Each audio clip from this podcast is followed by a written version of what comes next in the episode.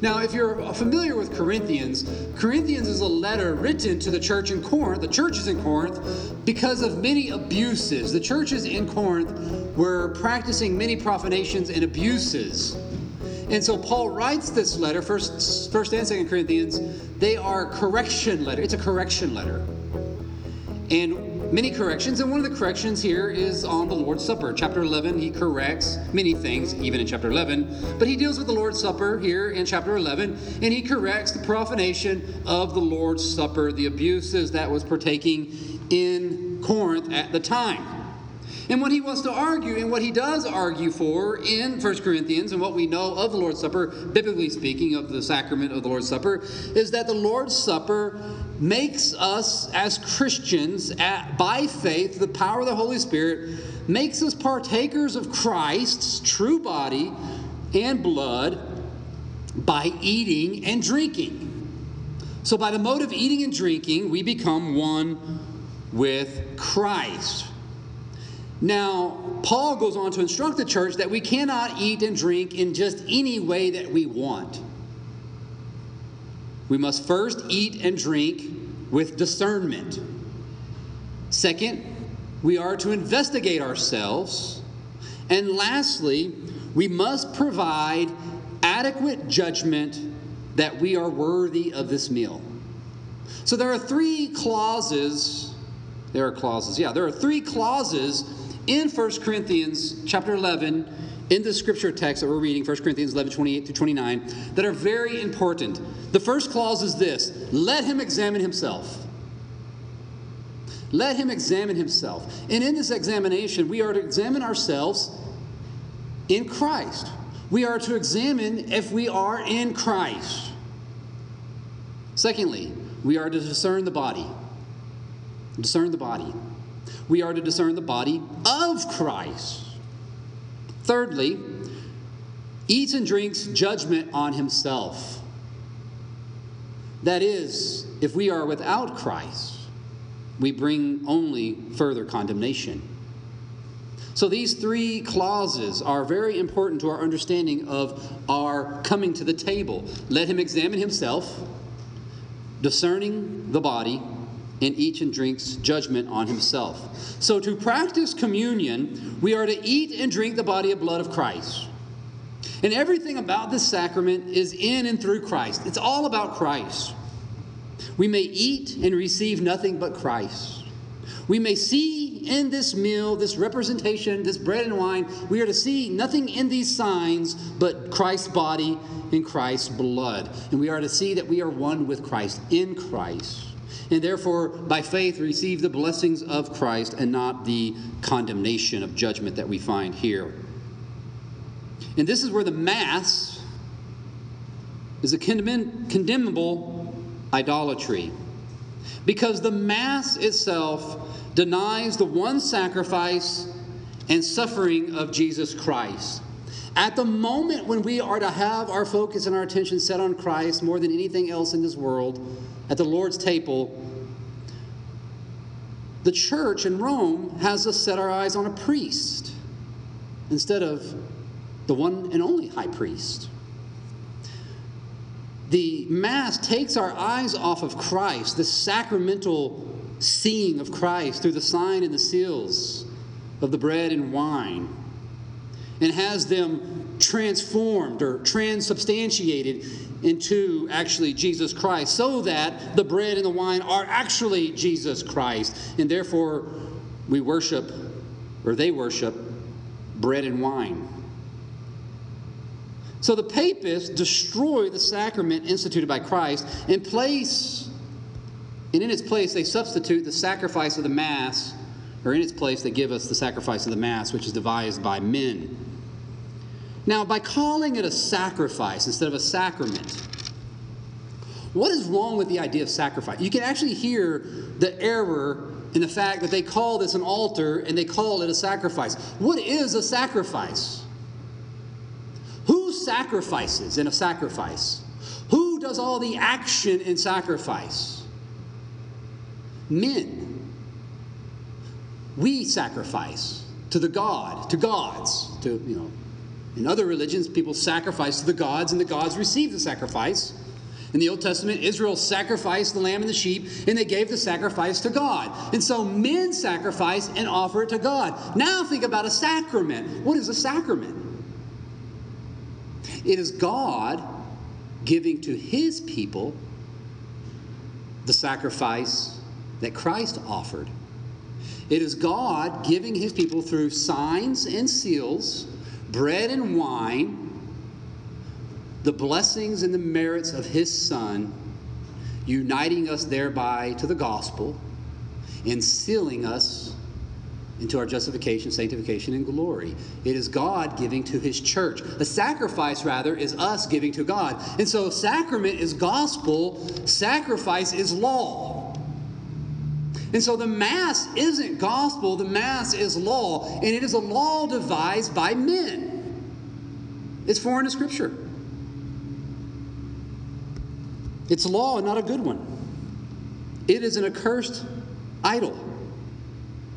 It is a cursed idol because it takes away from the eternal character of Christ's priesthood.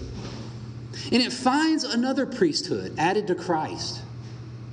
Right? What do you call a minister in Rome? Uh, not me. Priest? It finds another priesthood added to Christ's. It also robs the perfection of the one time sacrifice of Christ on the cross. You see, any repetition of his self offering, he offered himself.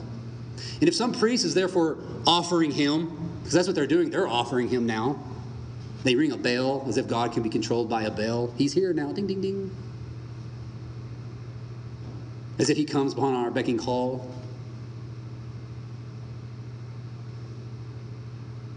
And they repeat that self offering of Christ. And it's superfluous, it's superfluous, and it's impermissible. That's why it's an idol. Because they are adding to God's word. They are adding something gross. They are adding, taking away really Christ's one sacrifice and offering repetitive and continual sacrifices. You see, if Christ was offered once for sins, once, right? the benefits are also once and for all and cannot be augmented. You see, the once and for all nature of the cross means that he cannot, he, he cannot even do it again. There's some things Jesus cannot do. Can tell a lie. He can't offer himself again because he fully offered himself and it was fully and finally sealed. Our salvation. It is finished. He doesn't need to say it again and again and again and again and again and again. He is our high priest because he finished once and for all the sacrifice. He defends for us continually as intercessor because he fulfilled his one obligation of obedience to the point of death, even death on a cross. He's exalted in heaven because he finished his one obedience in death to the death of a cross. He's glorious in heaven now because he finished one sacrifice. He's in heaven, crowned with glory as our high king because of one because of his one-time sacrifice. We have a savior in heaven because he suffered, he suffered, he died on the cross. And so if you try to reincarnate him in, in the Lord's Supper, because that's what transubstantiation is, if you're trying to reincarnate him and cause him to go through his humiliation, his sacrifice over and over again, then you wipe out his glory. You wipe out his exaltation, his resurrection. All these things are one time occurrences, one time events for our salvation. You can't undo them, he can't undo them. And so, by having a Mass, you're really undoing the work of the Lord.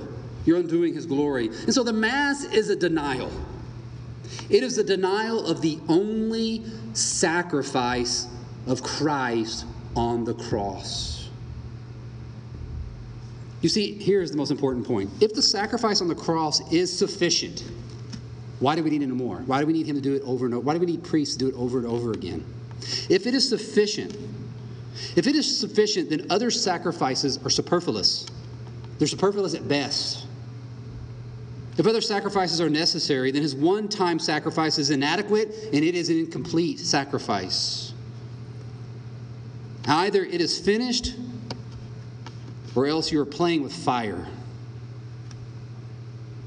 And so the Mass, in reality, it directs the believer away from Christ and his cross, and it directs his attention toward this priest and his Mass. And in the end, grace has to be acquired more and more. In the end, what you are stuck with is a sacerdotal system in which you have to go every time it is offered. In the end, there's no assurance, there's only this fearful drive to continue this practice or else. And it also keeps the people in a perpetual state of fear and immaturity. Because the Mass is also offered in foreign language, hocus corpus meum. They don't know what they're, they're, it's not, it's a foreign tongue. They don't know what he's saying. And, and, and, you don't really need to know. You just need to come to the Mass. There's this pious ignorance that's allowed in Roman Catholicism. There's not a need for true discipleship to learn and to grow. For some, the priests, but for the laity, you just go. So there's this, there's this perpetual. Uh, it just keep, it just binds the people to this perpetual insecurity and immaturity, and it also binds them to this hierarchical priesthood that causes these people to kneel in idolaters in an idolatrous adoration of this host. The Reformation called the Catholics bread worshippers because they worship, they actually bow down to the host, to the bread and the wine. It's an idol. They bow down before a God of their own making. It destroys the one true sacrifice of Christ. There is no altar, there's a table. And so we must commune rightly with the Lord. We must commune rightly with the Lord's body in the supper. And this is an act of discernment, which is an act of the intellect. You see, there has to be a certain ability and maturity to come to the table. That's why, children, you're not allowed at the table because you lack the ability and the maturity to come to the table. And what it becomes the, the it becomes the parent eh, with the consistory to to discern whether or not the child has a certain ability, able to know, and a maturity, able to handle themselves at the table.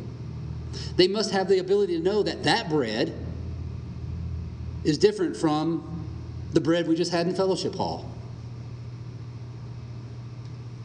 They need to have the discernment between the body of Christ and the church, which is the body of Christ. So you cannot discern, if you cannot discern either by lack of faith or maturity, you aren't allowed to handle the table. There's a certain discernment that is required. A child must be able to know their sin and misery, to really know what their sin and miseries are. They have to know how great their deliverer is. They have to understand the deliverer and his deliverance.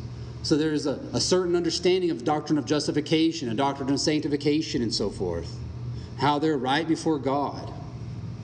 Parents will ask me, you know, often, and I know some of you have heard me say this because they, you know, they're they're asking, hey, can is my child ready for the table? And then I, what do I do? I look at the child and I say, why do you want to take the Lord's Supper? I kind of just catch them off guard because that kind of, when they're off guard, it kind of shows me they don't have time to think of an answer. They have to just give me the answer.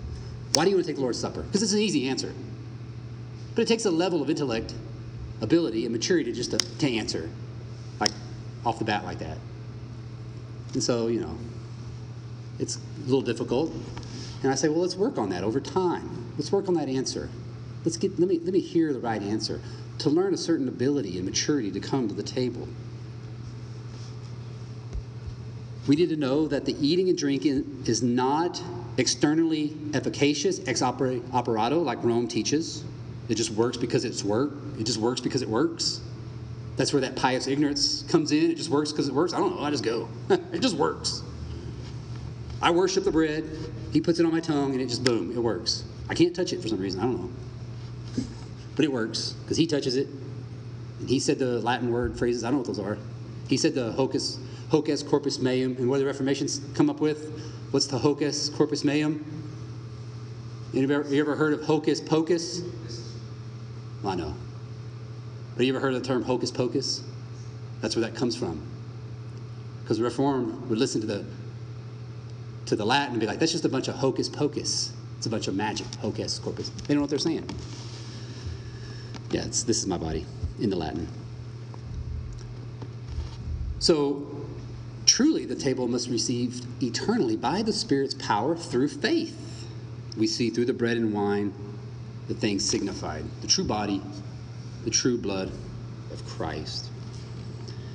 Now, I must also say something about the necessity of the church, because the church does have its place at the table. There is discipline at the table. And you find that in the clause, eats and drinks judgment on himself. There's curse sanctions here. There's a curse sanction here.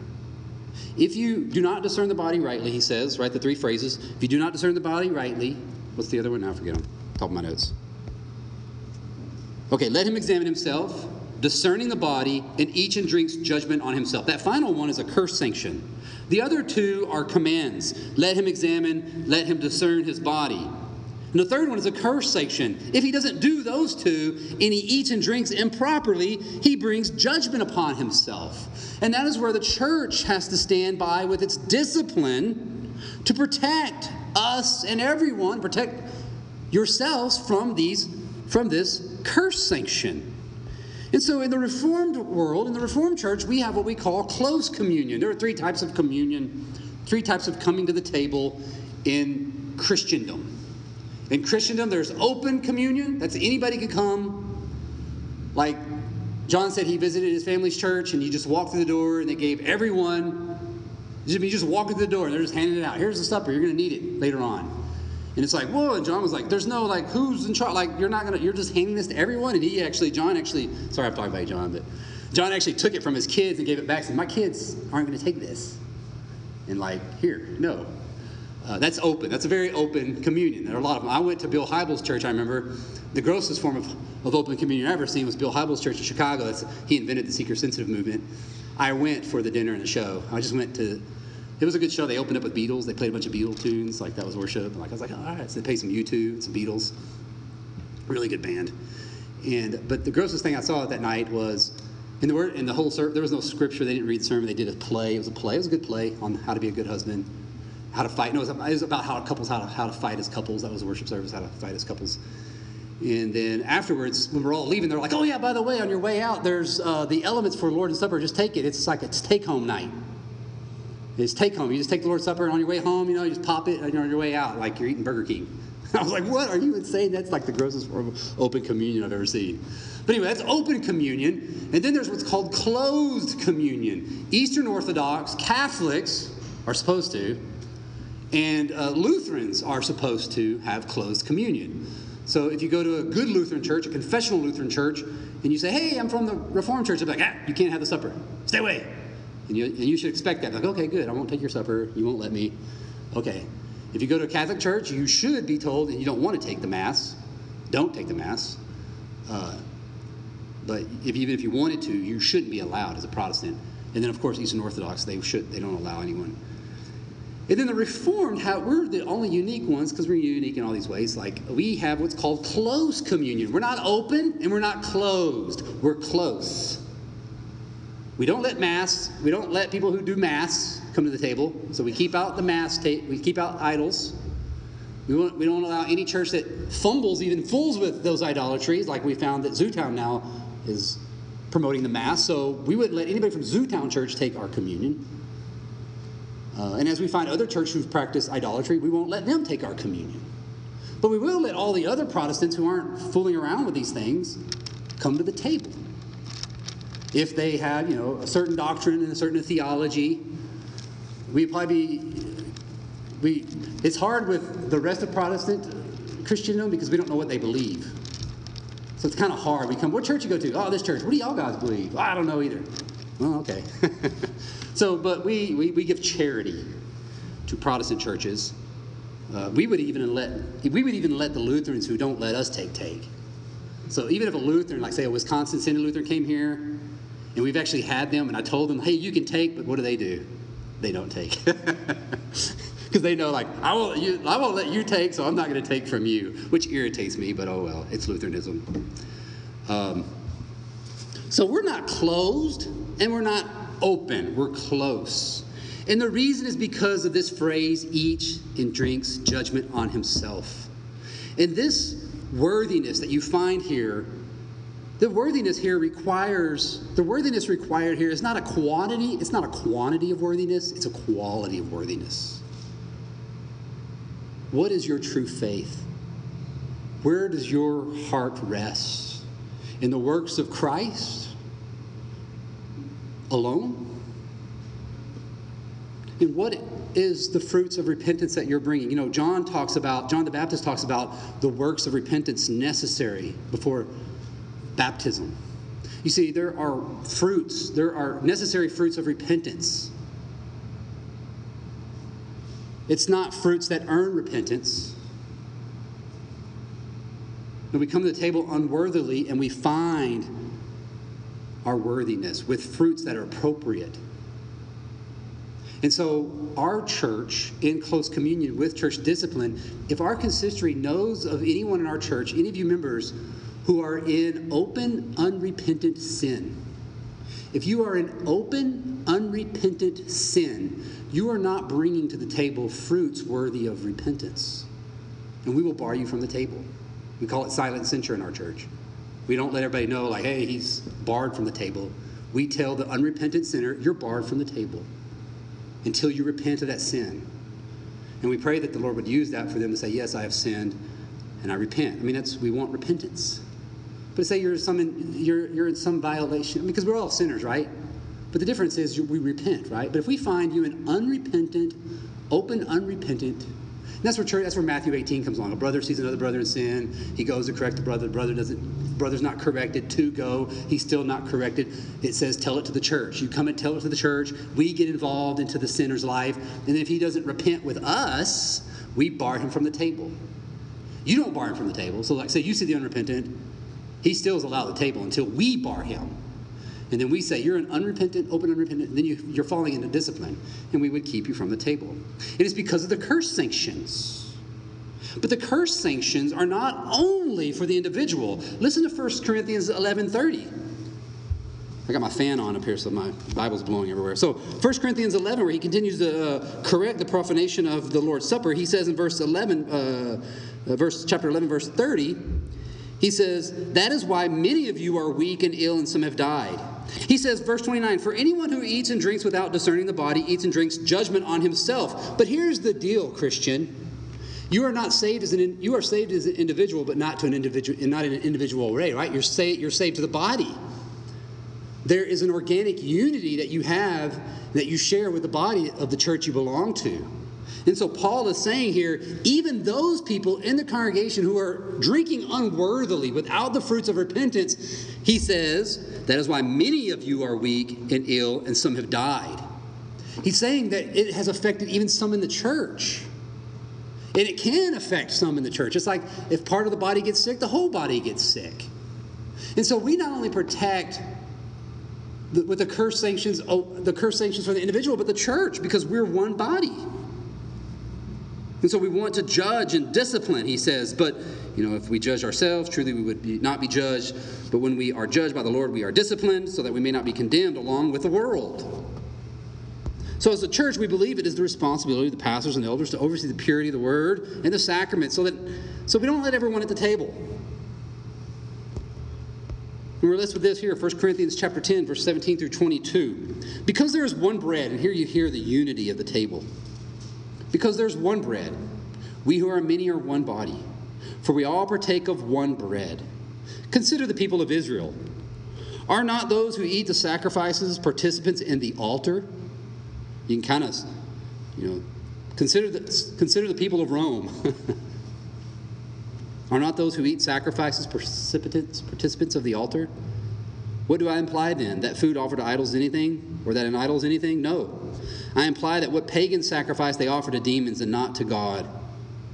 You can, you can substitute freely there. I do not want you to be participants with demons.